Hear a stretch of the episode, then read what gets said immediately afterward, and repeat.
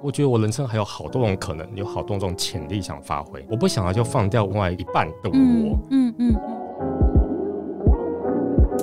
在公司上班的时候，你就像是一个需要去被塑形的拼图，把自己捏成那个形状，然后塞进去。嗯。但是当自由工作者的时候，你有非常多公司，很多的拼图板可以去选。Hello，大家好，我是 Grace，欢迎收听。最近工作还好吗？最近工作还好吗？是我们很常和朋友聊天的开场白。但除了好与不好以外，很多说不出口的，没有被了解的，不知道和谁说的，希望都能在这里聊给你听。节目每次会邀请我也在职场上努力发光发热来宾来和我们聊聊最近的工作与生活。今天非常开心邀请到西打兰来跟我们好好分享一下关于自由工作者的各个样貌。所以今天这集，如果你是想要成为自由工作者，或是你已经是自由工作者，我们都可以听到很多故事。那我们就欢。欢迎西打兰自我介绍一下。Hello，我叫西打啊，全名是叫西打。你叫西打是因为比较好记啊。然后西打蓝是我本来就很喜欢的两本书的合名，嗯，《流浪者之歌》和《向塔兰》啊，那也是我开始接案之后的艺名品牌名称。OK，好，欢迎。然后其实会认识西打兰是你在网络上也有很多的分享。我知道你有跨领域的经验，以前是文字工作者，然后后来转工程师，然后现在感觉工作是这两个都有，对吗？嗯，对我通常跟别人介绍的时候，我最近会说我呃转职了三点五次，三点五次，好是怎么样？三点五，可以先简单说一下。好，我大学是读工业工程管理系，就跟记者、文字、软体工程师一点关系都没有。但是我知道我非常不喜欢在工厂里面当制程工程师，OK，管品管，所以我就直接去了媒体业当记者。OK，这是第一次跨，但我觉得这是半次，因为还不是真的在职场。对，然后下一次就是从记者那时候觉得媒体业真的是有它的天花板在，就是薪水或者是它升迁管道，因为那时候很多大型的社群平台开始蓬勃，嗯，所以媒体业这行就没有什么广告费，所以我就觉得好，那我就学个城市好了，听起来好像很简单很写意，但我那时候是超痛苦的过程，然后我就一间叫 Able School 的，然后你是在那边学 coding 对不对？嗯，OK。大概学了四五个月之后，就转成为软体工程师。对，你应该也知道，哎，我说是超难进去的。对啊，我们那届好像有大概六七百个去面试，就有取三十个人，很扯。它和一般的学习机构有很大不同，是它全部都是做中学。嗯，他没有说你前面看一本 JavaScript 的书，看了 一个礼拜之后再去实战去写吧。没有，直接去写。对，我觉得它现在比较流行的输出是学习。嗯嗯，对，很有道理的，很酷。哎，那你要不要分享一下？假设啊，就是刚刚讲第一个阶段，从文字转换成呃软体工程师，其实这听起来是一个超级大的跨领域，然后。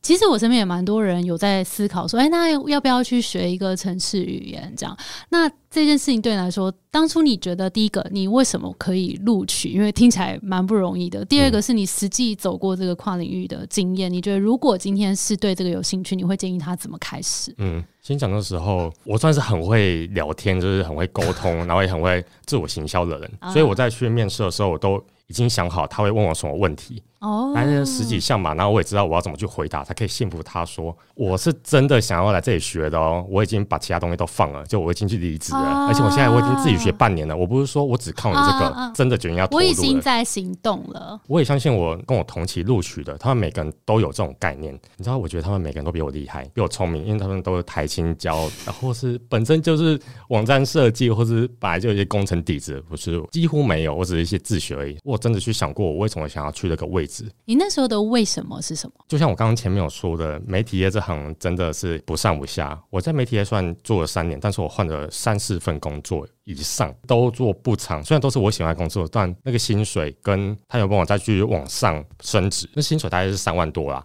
就怎样到四万，已经到极限喽。嗯，然后我一去当软体工程师，他底。一开始薪水就是四万五，嗯，然后年终还有两个月，就是直接打爆。入入门是之前的天花板，这样，这是很伤心，很现实。听起来比较像是以薪水或现实考量来说，还是会想要往薪水高一点的方向移动，是吗？我觉得那时候很大的想法是这样。嗯，那时候有几间新媒体叫做端传媒跟报道者，应该蛮多人知道，非常优质的媒体。我就觉得，啊，我学了这些之后，可以去他们那边工作，哎，就当工程师，我还是可以继续接触我喜欢的新闻嘛。嗯，那时候才想去学。哦，那后来呢？后来我又觉得，哎，没有去过新创公司上班，我去看看好了，所以我第一份就是选新创。OK，结果来进去之后发现什么？超棒啊！啊是吗？超棒吗？每天就是准时上下班，然后 哦，我这周想要吃什么零食，然后买什么饮料，或者 听起来好幸福。我们在 HR 就是准备这个零食柜，通通塞满满，就每天去那边就是吃吃喝喝。哦，当然还是要工作。对对对，我们那时候尾牙好像还去包了游艇，然后就是在关注一个很稀花的新创公司。那到那一份工作，后来就跳出来当自由工作者了吗？那这段怎么发生的？这就是我的下一段职涯的转换嘛，就是软体工程师变自由工作者，这是第二点五段。我呢觉得现在就只能写程式嘛。我看到我四十几岁、五十几岁的这个 CTO，没有没有说贬义工程的意思，但是我就看到我二十年后的未来就是在这个位置。嗯，我觉得我人生还有好多种可能，有好多种潜力想发挥。嗯，因为刚听我这样聊天就知道我我有很多的兴趣。嗯，我还是很喜欢写文字，喜欢采访。我不想要就放掉我的另外一半的我。嗯嗯嗯，所以我就想要去尝试。但是我那时候还有一些经验哦，在当工程师或当记者的时候有过结案，大概三次。吧，就包含做网站，嗯，还有帮杂志公司拍照片，还有去投稿，就都有稿费。我就觉得，哎，好像可以试试看。嗯我那时候给自己立了一个条件，叫做每个月至少要赚两万元的生活费。在结案的前三个月没有达成，就回来继续当工程师。OK，哎，你给自己的时间其实蛮短的，因为我很傻，我根本一点头绪都没有，什么准备，我就直接离职裸辞。那个契机是什么？是什么让你直接放掉那个工作？就是通勤。我每天都要从基隆通勤到台北，我觉得太花时间。我真的要每天花两个小时时间在通勤吗？从刚刚听你的分享，就是你在记者这段时间，虽然可能薪水没有到很多，但是可以跑来跑去，然后看到很多不同的故事，然后透过你的文字，可能影响更多人。其实听起来是你在工作里面非常。需要的一些元素，当然来当工程师的时候，你还是透过，其实它也是某种语言啦，也是某种文字，它也是有在创造，对对对，创造出来，但是它比较没有办法带给你这么多的体验吗？因为它比较像是产跟大家一起讨论，然后做出一个很好的产品让大家去体验，但是你自己的对外在的体验可能比较少一点。因为我是很外向的人，我蛮没办法缺乏。那个过程，你知道，当记者这个过程是超好玩，然后到最后成果，当然是工程师有出产一些城市跟成果，但是你的过程就只能跟办公室里面的同事这样口 work，我觉得还是少一点刺激，跟我这种外向人喜欢的一些事情。嗯嗯嗯，了解。有时候那个职涯的样貌不一定要从一个工作来，因为刚刚听起来就是你知道你喜欢文字工作者的。某一个样貌，然后你也喜欢当工程师某个样貌，然后其实自由工作者有点拼凑了你对于工作或职涯或生活的一个还蛮平衡的一个状态，是吗？我觉得我可以用一个拼图来比喻。我觉得在公司上班的时候。你就像是一个需要去被塑形的拼图，因为每个公司它每个职缺就是一个拼图板里面的一块拼图，你必须长成那个职位的样子。然后它也有它的企业文化，这样把自己捏成那个形状，然后塞进去。啊！但是当自由工作者的时候，你有非常多公司，很多的拼图板可以去选，你可以选个跟你现在本职比较相近的拼图板。然后进去里面，嗯，但是我觉得现在 Grace 你在创业的时候，应该会有发现，你自己就是拼图板上的第一块拼图，对，然后是要别人来去迎合你，组成一个企业，嗯，所以我现在蛮喜欢用这样的比喻，嗯嗯嗯，自己变起点了，对，没错。这边我就要问一个问题了，因为其实很多人都在想着，哇，如果我能够成为一个自由工作者，然后自己去开创这些可能性，当然很棒，但是我到底要怎么确保我的案源？可以稳定的来，因为其实，在公司就假设我今天偷懒一点，我这个月还是会拿到这个薪水。可是自由工作者就变成好像按源就不稳定。那有没有什么可以跟大家分享？我觉得这可以分两块。第一个，你可以想有多少种赚钱的方式；然后第二是你真的可以去实行哪些。因为我在刚开始接案的时候，我就零零散散大概列了六七样以上的赚钱方式，包含打零工。但我发现打零工的薪水太低了，就是按时薪直接划掉。然后再是摆摊创业，但是我到现在还没有想好我要摆摊卖什么。然后再是，你可以在你的个板上宣告你现在开始接案，已经过去有哪些作品，你可以接哪些东西。我那时候就先做这件事情，我就案子就开始来了。嗯，对，就是网站一些合作就开始出现。第四种是，你可以在兴趣社团、脸书的设计或是文字社团说啊，你有在结案，或是他们那边本身就有人有在缺人找人，你可以去。然后在第五个，你可以去 Resume 或是 Writer，一定是他们很多兼职或外包的需求，你发个信去跟他们谈，基本上不可能没有案子。你只要基本上有能力，一定有案可以接。嗯，我我光是列这五样，我就案子就开始进来，就已经不太缺了。然后接下来你还可以去做第六项，就是找人合伙，或是找他本身可能有些案子的朋友，就跟他聊聊天。案子又来了，嗯以及第七个，你可以去现实社会去真的认识认识人，那种案子是来的非常直接也很快。我想大家相信贵人现在也很需要一些人才嘛，所以我们嗯知道你有这些能力，就会来找你合作。嗯所以这包含曝光率、影响力跟你的在别人呃心中的信任率，你只要真的去做任何做一半案子，一定会来。哎、我听起来就是从你口中听起来就很容易，但我就在想说，这件事对很多人来说其实不容易。我就在想说，为什么对你来说这么容易？然后就在想，哎、那是不是你过去这些文字记者工作，其实因为你真的蛮会写东西，写东西就根本是你的专长了嘛。我们很常在讲说啊，要接案，可能我一开始也是啊，就一定是身边的朋友的案子先来嘛，或是我前老板，我就会先回去跟前老板说，哎、我最近在接案了，哎，有没有什么小案子我可以先帮忙这样？然后一开始可能钱少少的也没关系，这样先先累积一些作品。我那时候是这样子啦，我就在想说，其实现在也很多人会说，那我是不是要做个人品牌？然后这样我就可能可以让我的案源，或是我可以开拓我其他的一些创业的可能性。那你怎么看待个人品牌这件事？个人品牌是超方便，让真的喜欢你作品的人来接近你。你当然也可以像我刚刚说的，你一次去找三五间接案公司，你跟他们谈，我每周帮你工作两天，你给我多少钱？你基本上找个两家，你一个月就有三四万以上。嗯那剩下时间是可以去做各种尝试。个人品牌它的好处就像我现在做的一样，我每天写我自己喜欢的文章，让别人喜欢你这个人，喜欢你的作品、你的文字、你的网站作品，自然就会来找你。这就是我现在的状态，我完全不用再做我刚刚说的七种嗯找案子的方式，都是别人来找我。我大概从接案的三四个月之后就没有再对外找过案子。听起来真的是很奢侈了，对，就从二是个炫耀文吗？二零二年二月到现在二零二三年四月了嘛，一直一直 OK。哎、我方便问一下，因为你身上其实有蛮多不同的技能，像讲文字嘛，然后摄影、网站这三个案源的比例有没有哪个比较多？如果是以去年收入的话，大概是网站占的五成，然后文字大概占四成，剩下一成是其他有的没的各种技能而来的收入。OK OK，所以网站还是为多。我必须说，如果我想要的话，文字也可以很多，但是网站赚钱的效率非常的高。我工作一天可能可以赚近万块，嗯文字的话可能不一定，三至五千左右，嗯嗯，效率是不一样的。但你做但它是你喜欢的事，对不对？两件都算我喜欢做的嗯事情，但是文字它可能更会有影响力。哎、我问你哦，文字工作者啊，就是有很多文字工作者，然后接案的时候就会面临到一个问题，是因为文字工作者的时薪可能就真的没有像 coding 接案的时薪这么高。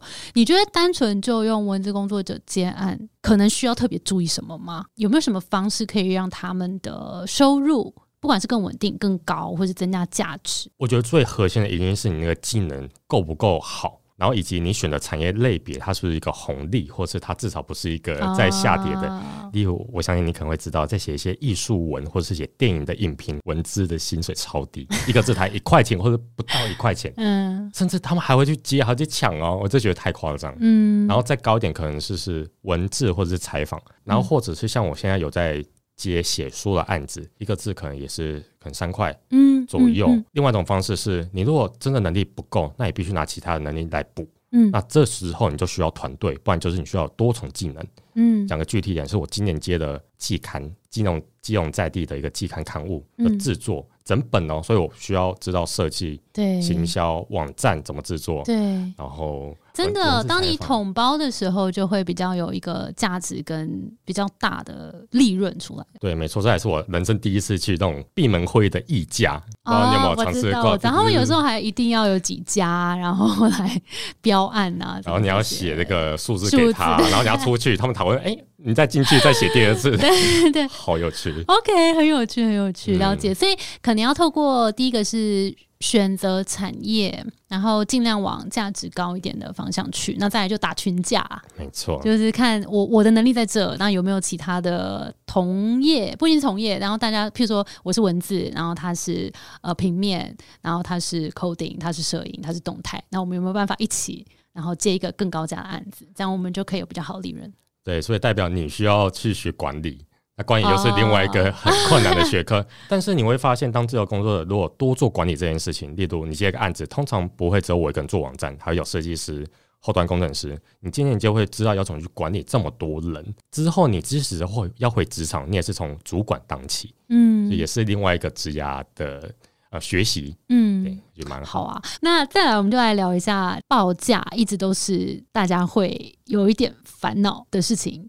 报太低，就自己的时薪很美合；然后报太高，很怕接不到案。好，那个西达兰在报价这方面有没有给大家一些建议？通常你还是需要去试出来你的价值在哪里。不过我通常会先做几件事，第一个是会去套一下对方的客户的话，就要先问一下你们的预算区间，预算到哪里，然后我们也大概已经可以算出来我我的需要工作天是多久，你就可以用以前的月薪来去换好了。你一天工作可能要两至少要两千块才以后，然后这个工作你要做一个月，那你大概可以算出大概是六万左右。先听一下对方的预算嘛，如果是很高的话，哎、o k 啊，那就直接接了。那如果很低的话，你又说哦，如果报到那个数字的话，可不可以？这是第一步。如果对方不讲怎么办呢？那你就可以用你觉得很好的数字，再给他加个一层、两层之类的，然后报出去。这时候一定要问对方说你觉得如何？就是不要让他回去什么再想一想或什么，直接先问他，因为通常是窗口来对你，或是老板对你，他们都有一个底价在一边，然后你就可以大概知道 O 不 OK，不 OK 的话你再再谈嘛。嗯但如果是真的你很喜欢，那钱就是很少的话，还有一个方式就是你可以去减少这个工作量。你可以说你这个价格，我知道你预算就是不足，你预算可能就三万块，要做两三页的网站，实在不行。但是你可以少这些功能，少这些设计，我就觉得这个价格 OK 哦。你觉得这样行不行？通常对方这样听一听也是 OK 啦。嗯，找到一个折中的方法。对，不过在根本是你需要有一个好看的作品集，嗯，然后在作品集如果有一些价码，呃，价格的模板，例如你做这个网页要多少钱，然后做这个功能大概要多少钱，会员或是金流，然后文字也是类似的逻辑哦。最简单，你当然可以用字数来算，或是我们刚聊过桶包的价格来算，但是你要去把这报价单写得非常清楚。你的设计、你的排版，或是任何的编写、采访、逐字稿，通通都可以算进去，你可以算得非常非常细。嗯，所以你自己要本身对你的工作的价值，在每一次报价中都去学习、去掌握，知道市场愿意给的高的报价跟低的报价是多少区间。嗯嗯，我觉得报价就是在一直不不断了解自己的价值，现在在市场是什么样的状态。真的，我觉得回答超全面的。然后抓一个关键字，我觉得应该真的是对方的想法，真的蛮重要的。因为每一间公司，他想象中的这个案子，有可能是很复杂的，也有可能是极为简单的。所以，当他讲出一个网站的时候，或是他想要一个影片，或是他想要一篇什么东西的时候，他的期待跟你想象中的那个画面可能有时候不太一样，所以去了解他心中的期待跟预算，一直去对焦，我觉得真的蛮重要，以及自己到底能够提供到哪里。那如果自己一个人做不到，哎、打个群架，好像也还是个不错的选择。嗯，没错。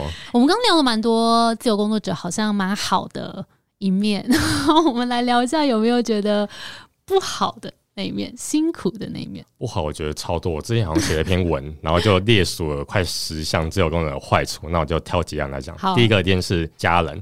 我每天就是出现在家里，或者是只要下楼，我邻居可能会看我，哎、这个人怎么中午才下，又要去买东西了，到底失业多久？然后 邻居很爱管闲事 因为我做菜市场，哦菜市场邻居就是这样子。OK 我阿贝就是他会在楼下做菜，呃，哦卖卖菜，你们家都住得很近对对对对嗯对对。一开始我还没写书，或是还没有赚很多钱的时候，他们真的会想说，我到底整天在干嘛？因为他们那时候没有远距工作的概念什么。对，但之后就比较知道，我开始发文，有开始上一些通告或什么，他们就知道我哦，真的有。在看你的文，是不？就是是我没有，我都不管，就 OK，就大家看认看这样子。这第一个嘛，再是你如果去办什么信用卡或者是办银行的贷款、房屋贷款，那些都没有那么容易，尤其是卡的部分。嗯然后房贷部分，因为你没有固定的薪资了嘛，对没有嗯。新转，所以你的房屋贷款可能没办法到八成或七成，这里乘到五六成。嗯。我觉得主要还是金钱的焦虑，你没办法有稳定每个月的收入，甚至你今年的收入也不知道是多少在哪里，因为很常会是不同的老板嘛。对对，然后甚至有时候为了赚钱，你根本牺牲了生活品质，就比之前还要不堪，太累了。你有遇到这样的时候吗？我很长啊，我到现在还是很长，就就是很贪心的一个人。但我现在就是开始要学着拒绝了。你刚刚有提到几个点，我觉得都很重要啊，就是呃。当你有一些个人品牌，或是你有一些作品集在外面，大家是因为喜欢你的风格而来的时候，你比较有能力可以去挑案子，然后你可能也可以把你的定价稍微往上拉一些些。所以我觉得这件事情在自由工作，我那时候接案的时候，我觉得这件事也超级重要，让他知道你跟别人不一样的地方是你有你的风格，所以他会因为你的风格而来，就是垫高自己的价值，你就有办法把你的薪资拉高。那再来，我想要聊的是，你会遇到那种时间，你的工作跟生活是交错在一起，然后反而变得没有下班时间休息的感觉吗？我一直以来都是这个情况，我到现在都还没有很好的去解决它。我现在是有加入一个线上工作者社群，我们每天早午晚我们会有三班，然后一班大概三个小时。在开始的时候，我们大家会视讯开镜头，说我接下来做什么什么工作，然后大家分享一轮，大概五至十分钟，开始工作。一小时哦，番茄钟，主持人说：“哦，大家要站起来休息哦。”居然还有主持人？对啊，不然你的不是？等下你们镜头是一直开着吗？一直开着，不可以关，开一整天。我们是下午下午班的话，就是开这三个小时，然后大家要提前礼拜天的时候就登记说：“哦，下礼拜礼拜几要上班？”排班，对自己去排班。那你如果临时要请假，你前一天要请假哦，这样子。哦，所以主持人是轮流的。主持人我们有固定的 host，所以我们就是个。这它是一个 Facebook 社团吗？哦，这是我们在赖的一个收费的社团哦，收费社团，那这是可以跟大家分享的吗？可以分享啊，嗯，叫什么？大家要搜寻什么？可以可以可以来敲我啊，就是 IG 敲西达，你可以可以找到我。好啊，大家去 IG 找西达兰去问他，因为我觉得有时候呃，自由工作者因为可能是自己工作，所以我觉得难免会遇到几个状况。呃，很多时候我们在公司工作，其实会有目标，就是公司的目标，是或者是大家一起。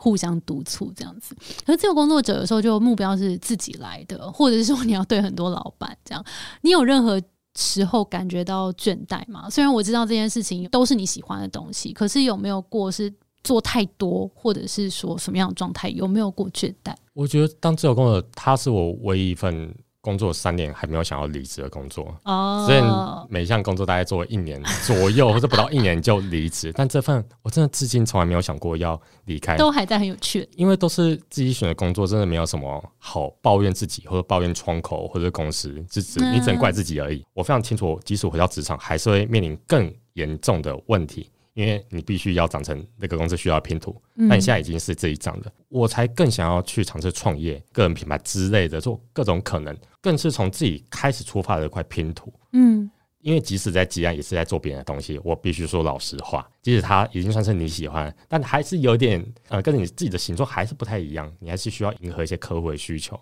所以我现在算是继续接案，然后一面在尝试一些创业的可能性。哦，有想过哪一些题目或方向吗？对，今年初我和一个朋友有开两个线上的讨论活动，一个是讨论金钱，一个讨论爱情。嗯，金钱讨讨论金钱焦虑，然后爱情有比较辛辣的什么婚姻的 本质，什么灵魂伴侣、开放式关系等等。然后都是在线上办，不过我们把活动弄得跟实体差不多，所以我们有投票有。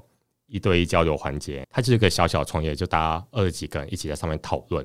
然后再是，我非常喜欢基隆。我们从二零二零年我离职开始，我们就有合伙，那时候就可以有做一个实境解谜游戏。然后二零二一年也有在做一款，然后今年是要做策展。所以接下来我还会再做一个我自己想做的金融创业，就是采访各个店家，然后做个行销的一个网站。所以今天找人做。商标 logo，然后去申请网站啊，网站之后都已经在进行很棒哎！而且这就是你的专业啊，你就不用外包给别人，是可以自己做。我觉得这点又是我还在学习的地方，即使自己的专业，也必须要想办法外包出去，外愿意信任别人，不然真的事情做不完。今年至今，哎，三四月我已经做了好像五个网站了吧，就是已经超累，但我还要做自己创业网站，就真的有点快无法负荷。嗯，这真的是另一个课题，就是如果创业之后，因为。你的时间可能会被很多其他的事情分散嘛，然后很多开会，然后很多决策要做，所以有一些执行性比较高的事情，可能就慢慢学会放手嘛。真的好难，好难，是不是？我完全理解，我也在学习。OK 的。那我觉得想要替大家也问一下，说你现在自由工作了三年，然后你觉得怎么样的人？可能适合自由工作，或者是说自由工作的人，他有没有必备什么样的特质或能力？这要分两个方面来讲。第一个是产业别，可以非常清楚，硬体工程师或者服务业绝对不可能当自由工作者，因为他是必须实体，到的定点服务。嗯，所以除非是设计、文字、软体工程，比较能远端的，对，或是影片制作等等网红也可以。所以你必须先认定有些产业是真的不可以。即使你听我这集多么的心里不澎湃，但真的不行啊。嗯，再次讲特质，你必须知道要怎么自我行销，勇敢敢出去跟对方去谈，因为你不再是上班族写文字或者写 code 的人，你必须去当业务，去当管理者，去当行销。你通常你真的在做自己的工作，大概是占六成至七成，剩下时间都是在做业务行销跟管理。嗯，你以前有业务经验吗？我一直是个外向的人，不过我家的人全部都是商人啊。我爸也是创业，然后我阿妈也是在家，就自己在菜市场卖鸡。我很常在那边在那边喊啊。你这个小时候会就会帮忙了吗？啊，对啊，哦，就帮忙送，然后招呼客人啊什么，就本来就是从商的一个家庭。哦，OK OK OK。那你觉得啊，假设有些人他就是天生没有这么外向。你觉得他可以做些什么来推销自己？不够外向到没办法自我推销，他可以找人帮他推销，或者找人跟他合作。有些人他非常的知道怎么去包装，或者去做行销、做专案管理，但是他缺乏是能力。你可以去找这样子的人一起合作去结案，这也是个非常好的方式。嗯嗯嗯。那你觉得个人品牌算是内向的人也可以经营的吗？我咨询过蛮多对象，我给他们建议是可以匿名。可以像我一样，我基本上也是 I G 现在有在露脸，不之前我在经营西达是从来不露脸，也不放图片，而且也是笔名，对，是笔名，所以也不知道我是谁。有露脸的人确实会带比较好的品牌效益，比较吸引人，比较会被人信任。所以我常听很多人觉得 YouTuber 才是真正的创作者，IG 和 Facebook 都不是哦，是写文而已。我的朋友给的那个回馈是一个十万订阅 YouTuber 跟一个十万订阅 IG 出去外面，通常是 YouTuber 会被别人认出来。如果你要接叶配的话，YouTuber 可能会比较好接，因为他整部影片可能有十几分钟，然后你们就有好多分钟可以安插不同的产品。但你写一篇 IG 或者写一篇脸书文，可能就顶多叶配一个小产品就差不多了。哦，相信你可以理解。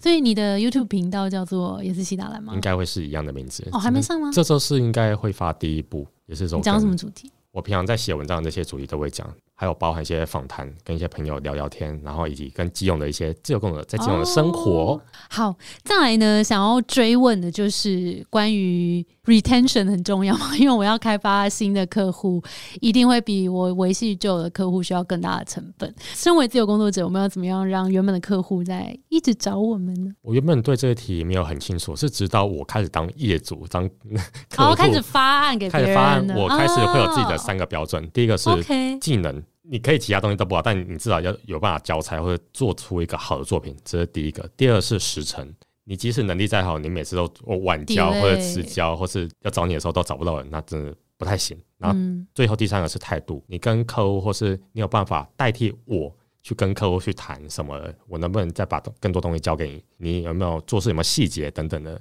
然后沟通的态度以及文字写 mail 的能力好不好？这三点都是至少要在均值平均以上。能力、时程、态度，能力、时程、态度，都是我目前找人的以及对自己的要求，都是这样子。的确蛮重要，因为真的缺一不可哎。因为如果你做的东西很好，你每天一臭脸，就是真的。跟你沟通就压力很大，就是业主可能想说，为什么我要 去面对这个臭脸？然后你时常再准，然后态度再好，东西不行还是不行？对，啊还是不行，因为还是要重做，就是缺一不可，是不是？真的，铁三角，铁三角，好不好？刚刚讲呃，技能，然后时辰跟态度，其实这三个加起来就是合作可以顺利，合作顺利。其实基本上业主也不太喜欢一直转换啦，因为一直转换，他等于要再重新习惯那个人的。做事方法，所以这真的是把握起来之后，你就有比较稳定的那个底薪，就有点像把它想成底薪加奖金的话，它就有底薪。因为我真的之前也是自由工作过，所以我会觉得哦，那个有一个保底的感觉，还是蛮有一种安全感的。那其他我觉得，哎，那我就可以放手去做我其他想做的事情，真的很重要。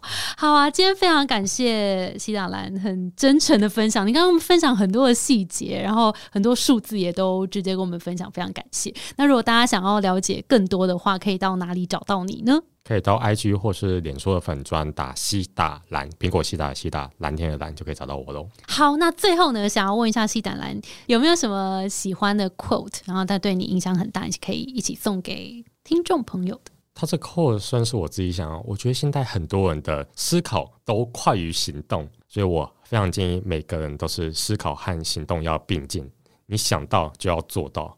很棒，这我我超级同意的。就是很多时候我们在脑袋里想很多事情，但如果我们没有去实践，可能也很难去知道自己真的喜不喜欢，或是自己能力可以到哪边。但如果我真的实践了，我就至少知道这些东西可能就会变成啊，我要去努力的方向，然后可能这些动力啊，或是努力的方向就会随之出现。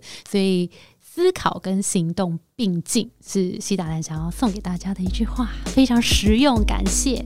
好，那我们今天节目就到这边喽，希望对你有帮助。我们的节目是最近工作还好吗？如果你在职涯上遇到任何的烦恼，欢迎到节目资讯栏看我们更多的服务。谢谢你的收听，我是 Between Ghost 的 Grace。